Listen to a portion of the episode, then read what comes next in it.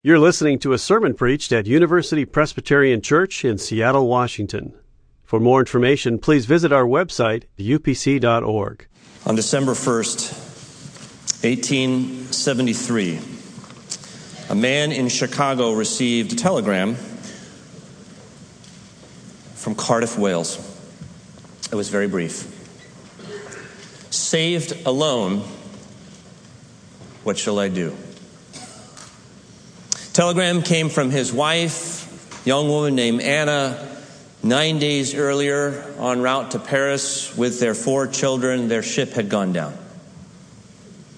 Anna was found floating on a spar, unconscious at sea. When she finally made it, uh, was rescued and made it to Cardiff, she sent the telegram Saved alone. What shall I do? Four little girls lost at sea Annie, Margaret Lee, Bessie, and the two year old Tanetta.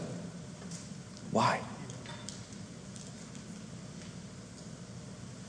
Horatio Spafford was the man in Chicago at the time. He was a lawyer, a Presbyterian, an abolitionist, a friend of D.L. Moody's.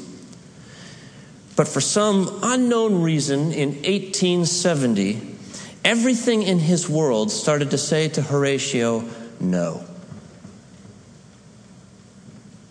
In 1870, uh, Anna and Horatio's only son died tragically of pneumonia.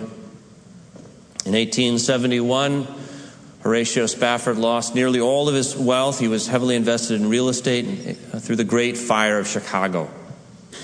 And then in 1873, he lost his remaining children in a shipwreck. If you have heard of Horatio Spafford, you may know this story, and you may know this story because of what happened as Horatio was on his way back uh, to the United Kingdom in order to join his wife Anna. As he traveled across the Atlantic, the captain of the ship Spafford was on called him to his own cabin.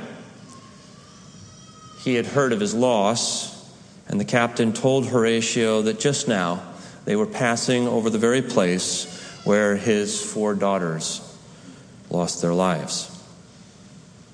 And as Horatio Spafford passed over the watery grave of his beloved children, he sat down and he penned one of the church's great hymns It is well with my soul. When peace like a river attendeth my way, when sorrows like sea billows roll. Whatever my lot, thou hast taught me to say, It is well.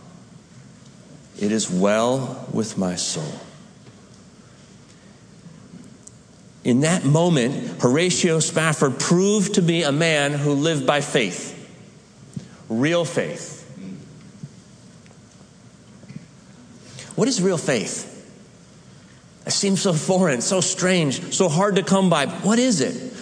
This question matters for us not because all of us will face the same kind of crisis that Horatio, Spafford faced, but because all of us, all of us have a no in our lives that keeps us from living fully alive.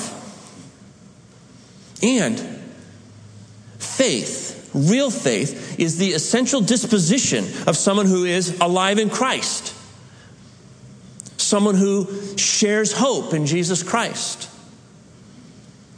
And so, Paul, in his great argument in his letter to the Galatians, argues forcefully, I think, for a life in faith. He says, I live by faith in the Son of God who loved me and gave himself for me. That's Galatians chapter 2, verse 20. And as he makes this grand argument, he turns to a particular figure in history, a figure in biblical history, who illustrates to him the nature, the true nature of real faith, and that is Abraham. So as he moves into Galatians chapter 3 and 4, he's going to be talking about Abraham. Why Abraham? Well, Abraham is famous, is he not, for his faith. He stars in the Faith Hall of, uh, uh, Hall of Fame in Hebrews chapter 11.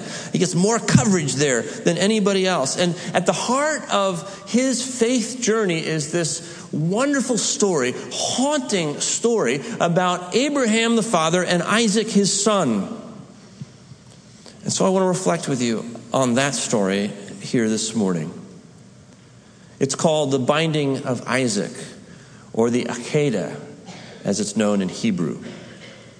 Would you open up your Bibles to Hebrews chapter 11, verses 17 through 19? If you didn't bring your own Bible, grab that black book in the rack in front of you. That's the Pew Bible there. And you can open that up to page uh, 977, please. And there you'll find Hebrews chapter 11. This is what I call the Faith Hall of Fame. Uh, we're going to read together verses 17 through 19. This is the Hebrews uh, take on the writer of the Hebrews uh, take on this story of the Akedah, the binding of Isaac. If you're able, would you stand with me? Let's read these three verses aloud together. Hebrews chapter 11, verses 17 through 19.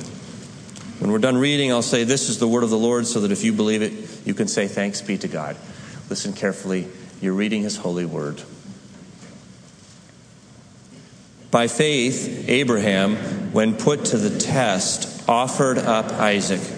He who had received the promises was ready to offer up his only son, of whom he had been told, It is through Isaac that descendants shall be named for you. He considered the fact that God is able even to raise someone from the dead. And figuratively speaking, he did receive him back. This is the word of the Lord. Heaven and earth will pass away, but what you just read never will. Please be seated.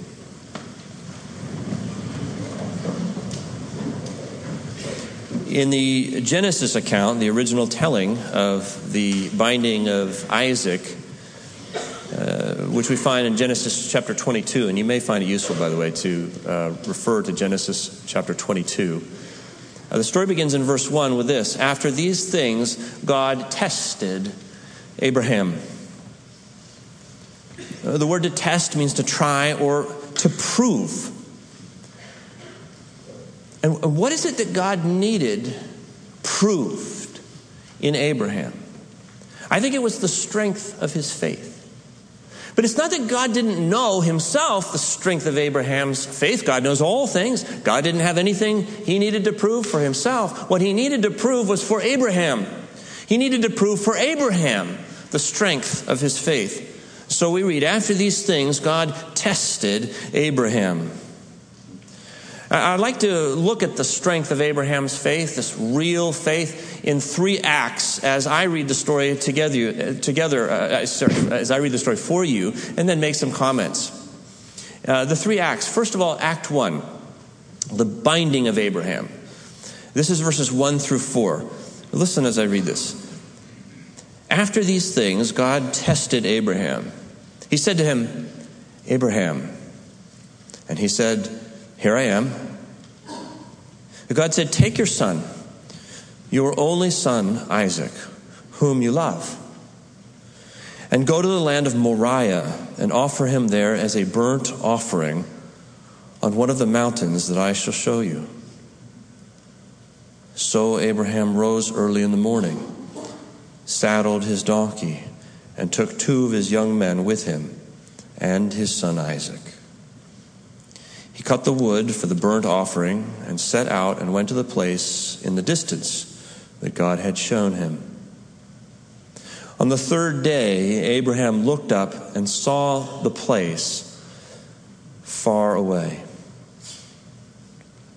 I call this the binding of Abraham because I think that it's really Abraham who's in a bind.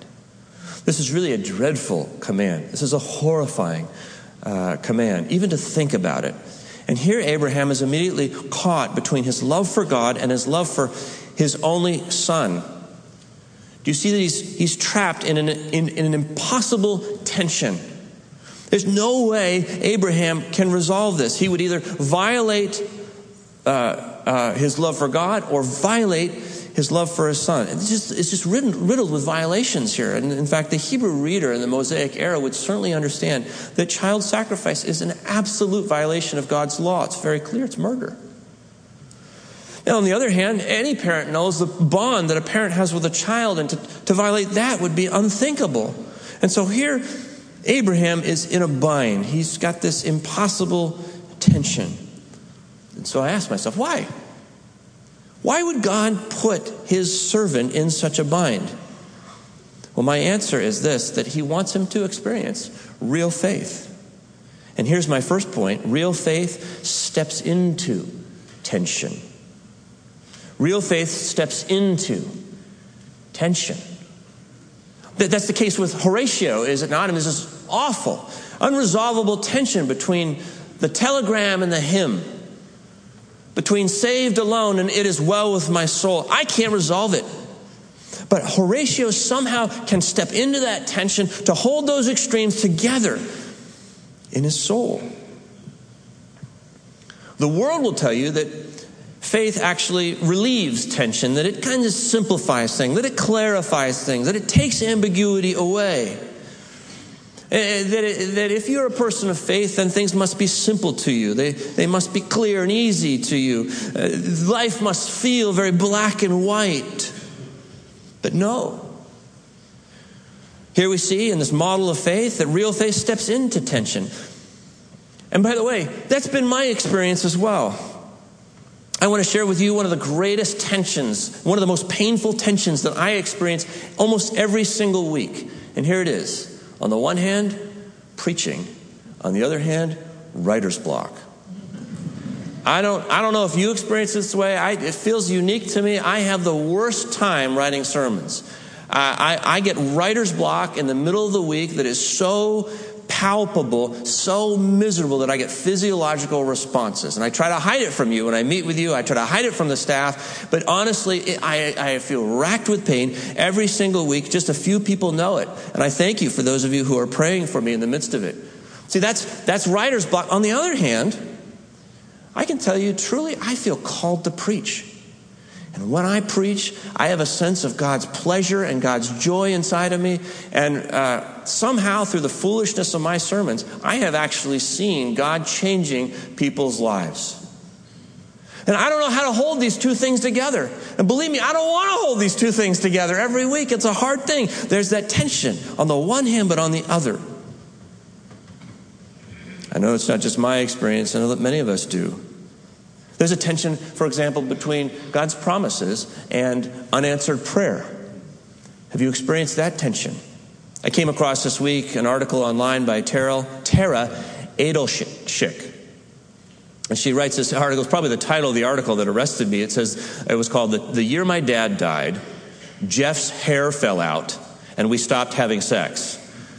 Uh, she said she had begged God in this year to show himself. It was a, a, the hardest year of her life, she says in the art, article.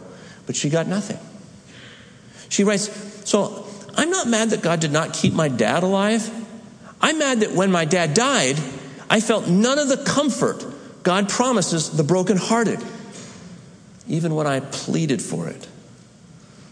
There's a tension there. What are the tensions in your life? Abraham is struggling. The narrator tells it to us so brilliantly. Many commentators have pointed out that in verse 3, the order of things is all backwards. He's bumbling around the camp after he gets this strange command from God. When he's traveling, he sees from a distance, we read in verse 4, this great mountain. It's looming large, it's casting its deadly, impossible shadow over everything that Abraham can see.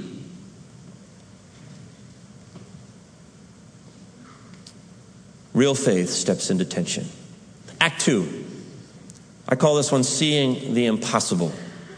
And the narrative moves on at verse 5. Then Abraham said to his young men, Stay here with the donkey. The boy and I will go over there. We will worship, and then we will come back to you. Abraham took the wood of the burnt offering and laid it on his son Isaac and he himself carried the fire and the knife. So the two of them walked on together. Isaac said to his father, Abraham, Father, and he said, Here I am, my son. And he said, The fire and the wood are here, but where's the lamb for a burnt offering? Abraham said, God Himself will provide the lamb for a burnt offering, my son. So the two of them walked on together. You hear the loneliness of that refrain. The two of them walked on together. They're thinking, they're thinking, what is this? We're not told what either of them is thinking, but the dialogue begins to uncover the tragic tension with which they both seem to be now living. And there's something that happens to the reader as we read along, because though we can't see into the mind of, of, Abraham, it seems he's starting to think differently about this than we're thinking. He's starting to see something that we're not seeing, and we hear it in the dialogue. In verse 5, do you catch this? He says to these two young men, about the same age as Isaac, probably adolescents, you stay here. Uh, we're going to go and worship, and then we will come back to you. Come again? Who's we? You surely don't mean me, Abraham, and Isaac will come back to you after having worship. Well, uh, commentators, Gordon Wenham, for example, has wondered is Abraham looking for a way out? Is he contemplating, for, for example, uh, doing this but not telling the others? Maybe he's lying. Maybe he doesn't want them to intervene on behalf of Isaac, so he's lying. Or maybe he actually thinks he will come back with Isaac and he's thinking about disobedience. We're going to go up the mountain, we're going to take the knife in the fire, we'll do a few motions, and then I'll bring Isaac back down. We don't know. It's possible that Abraham doesn't know. It's possible that he's so confused at this point that he is entertaining all kinds of doubts and misgivings and temptations to disobey. These are all part of the disposition of somebody who lives with real faith. All of these things held together at the same time. We can't resolve them, we can't make sense of them, but they're all there. It's hard to live with tension. You psychiatrists call it cognitive dissonance. We, we, there are three responses, by the way, uh, to cognitive dissonance. We can flee it, we can fight it, or we can forget it. We can try to, anyways. But if we try to flee from tensions in our lives, I'll tell you how that's going to show up. It's going to show up in quitting or in withdrawing. Quitting, I give up. Withdrawing, I'm just going to pull back into myself, away from others. Or conformity, just go with the flow. That's fleeing. Or we could try to fight it. We could try to resist the temptation, the tension. We could try to break it down. And we would then, uh, this would show up in our lives in terms of rebellion or black and white thinking or even judgmentalism. So we try to reduce tension in other people's lives. We might flee it, we might fight it, we might try to forget it. We might try to lapse into apathy and just go, whatever, I don't know. Or denial and pretend it doesn't exist. Ultimately, we might lapse into bitterness, just angry. But we read in verse 8 now more dialogue. The reader's interest is piqued because it seems that Abraham is beginning to resolve. He's beginning to see some clarity in what he's looking at when he says, God himself will provide the lamb. Now, this is very different. I don't think he's thinking about disobeying anymore. I don't think he's actually lying to these youths anymore. He just sees something that we can't see. He sees hope. I mean, Isaac asks this question that sends my anxiety as the reader through the roof. Dad, there's the fire. There's the knife. Where's the lamb? And he says, My son, God himself will provide. Now, a little Hebrew lesson. It's very important to notice here um, that the word translated provide in the Hebrew is literally the simple word for sight. God himself will see. That's interesting, isn't it? You have to look at some other translations to find that. The Jewish Publication Society translation says God himself will see to it and that he was closer to the original. God himself will see to it. A lamb will be provided. And here we come to my second point that is, real faith holds the problem in tension with God's promise. See, on the one hand, I've got this problem, but on the other hand, God's got this promise. And I'm going to hold those two seemingly irreconcilable truths together. My problem and God's promise. See, God had made a promise to Abraham that he would have a son, a blessed son, through whom all the nations of the earth would one day be blessed. He didn't understand this. He didn't see how it could possibly ever happen in his life, but he knew somehow because God had promised, God would make a way.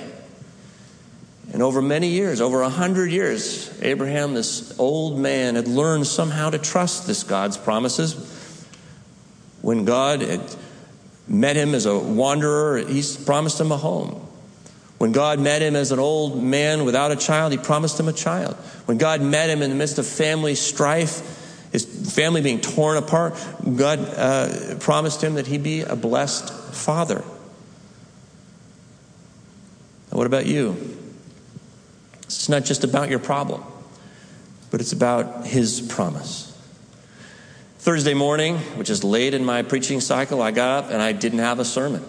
I had a blank screen and no ideas. And I was so anxious. I got up, I started to do my devotions, and one of the first things I read in the morning right now is Jesus Calling, Sarah Young's little book. It's little reflections, the voice of Jesus speaking to you. You want to know what the first sentence was on October 17th? Uh, what was the first sentence? See, Danny, it's okay. Uh, Anxiety is a result of envisioning the future without me. Oh my gosh. I got to stop right there. That was all I needed to hear on Thursday. Anxiety is the result of envisioning the future without me. See, God's promised you so much. And when you think about tomorrow without the benefit of those promises, you can't hold the tensions together. You can't have hope.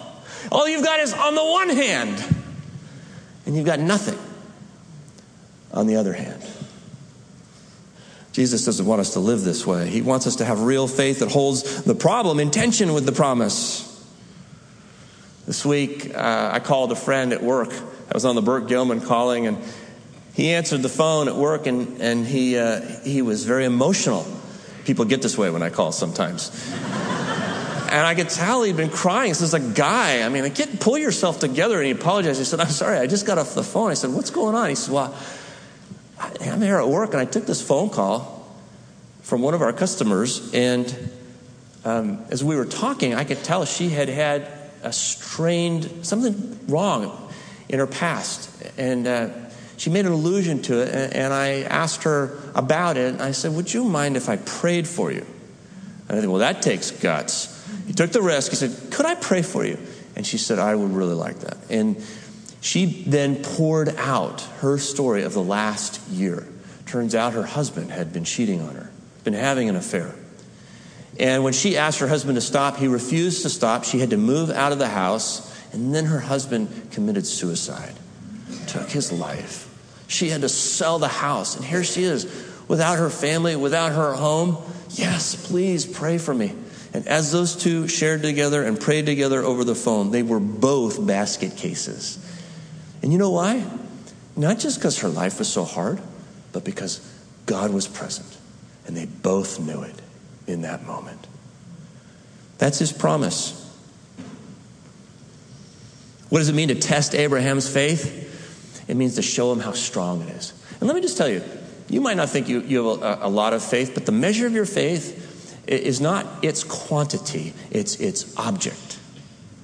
Faith is never measured by its quantity, but by its object. Everybody has faith. The question is, what do you put your faith in? Who do you put your faith in?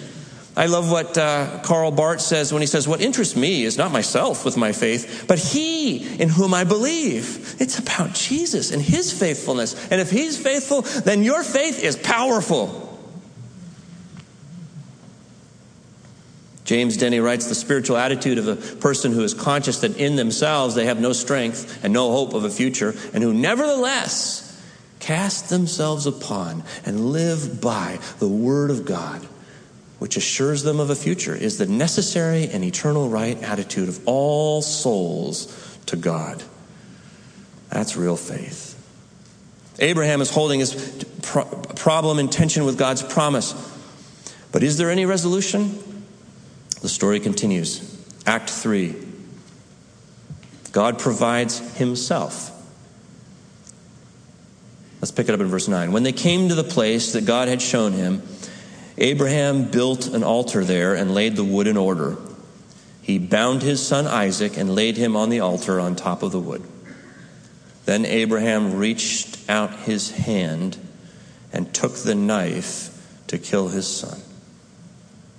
But, but the angel of the Lord called to him from heaven and said, Abraham, Abraham. And he said, Here I am. The angel said, Do not lay your hand on the boy or do anything to him, for now I know that you fear God, since you have not withheld your son, your only son, from me. And Abraham looked up and saw a ram caught in a thicket by its horns. Abraham went and took the ram and offered it up as a burnt offering instead of his son. So Abraham called that place, the Lord will provide. As it is said to this day, on the mount of the Lord it shall be provided. Now Abraham sees the strength of his faith. He carries it to the very end where he could see no end, and with urgency, and I believe joy, the angel of the Lord cries out, Abraham, Abraham, do you see? And he does. He sees. And what does he see? He sees a ram. By the way, here's where the little Hebrew lesson pays off. If you look at verse 14, it ends with this On the mount of the Lord it shall be provided. Follow that footnote down to the bottom. Footnote C it says, He shall be seen. See, the word for provided here is the word seen. And at the end, we're told this mountain is the mountain where the Lord shall be seen. Now faith has become sight, and what does it look like? It looks like a ram. Now, the Jewish reader would immediately understand the significance of this because as biblical history unfolds, later texts will tell us that this Mount Moriah, this altar, is actually the location of Jerusalem. A thousand years later, David would take this mountain from the Jebusites. They would build an altar on this altar, and day and night, morning and evening, the, a sheep would be slaughtered on this place for atonement, for forgiveness. It's at this point that a, a, holy God can be held in tension with a God's love for all people. And the Christian understands that all of this points forward to Jesus. Jesus Christ, the one whom the John the Baptist identifies when he says, Behold the Lamb of God who takes away the sin of the world just in time. Look, there's the Lamb, Jesus Christ, the one and only Son the one who is called to bless all nations. For God so loved the world, he gave his one and only Son, that whosoever believes in him should not perish, but have everlasting life. See, Jesus is the one who resolves the tension. Doesn't he? This is the way he lived. Jesus was clean, but he would touch the unclean.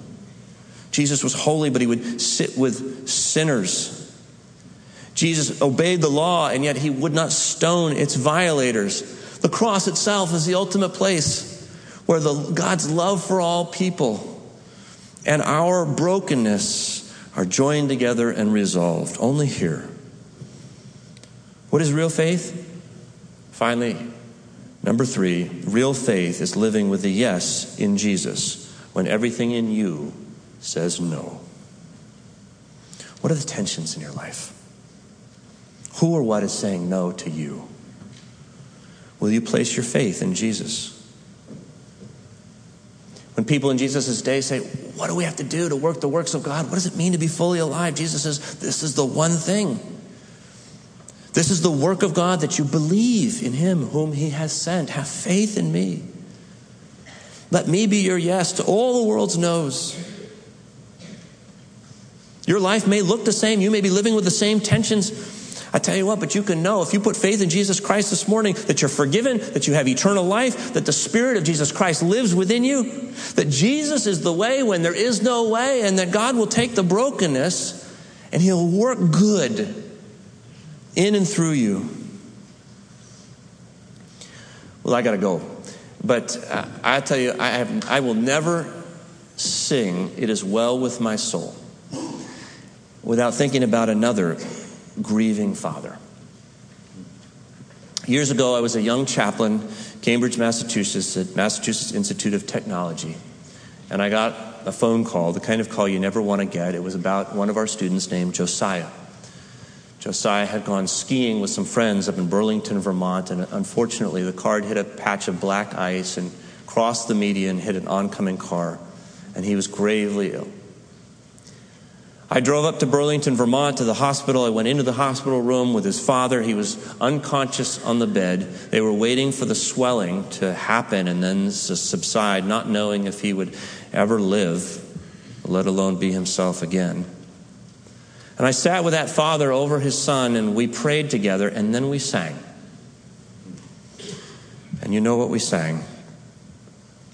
When peace like a river attendeth my way, when sorrows like sea billows roll. And I looked into that father's eyes, and I saw two things I, at the time, did not understand. The first was I saw a depth of pain I knew I could never understand. Uh, potentially losing your son. But there was more to that pain, unanswered questions, because this man happened to be a faithful man. Uh, he was a missionary. He lived in Venezuela. He'd raised his family there, and now he had to come back for this. But the other thing I saw in his eyes was real faith. I saw a man who, in the midst of this pain, had real peace, true peace. It is well with my soul. It is well. Close with this quote from a famous physicist who once said When you get to the end of all the light you know, and it's time to step into the darkness of the unknown, faith is na- knowing that one of two things shall happen. Either you will be given something solid to stand on, or you'll be taught how to fly. Let's pray. Lord, we trust in you. Many of us have been trusting in you for years, if not decades, and again, we trust in you. Some of us here today have never trusted in you, and this is a moment for us to open our hearts and minds and say, Jesus, I believe. If that's your prayer this morning, you need to know that you are fully alive in Christ. And it's time for all of us to live with the assurance of things unseen, to live with faith. God, thank you for giving your Holy Spirit to make us able to do what we could never do alone. In Jesus' name we pray. Amen. For more UPC audio or to find out about service times, visit us at upc.org. All online audio is available on CD and cassette. To order copies of sermons and classes, please visit upc.org/audio, email audio at upc.org, or call 206 524 7301 extension 117.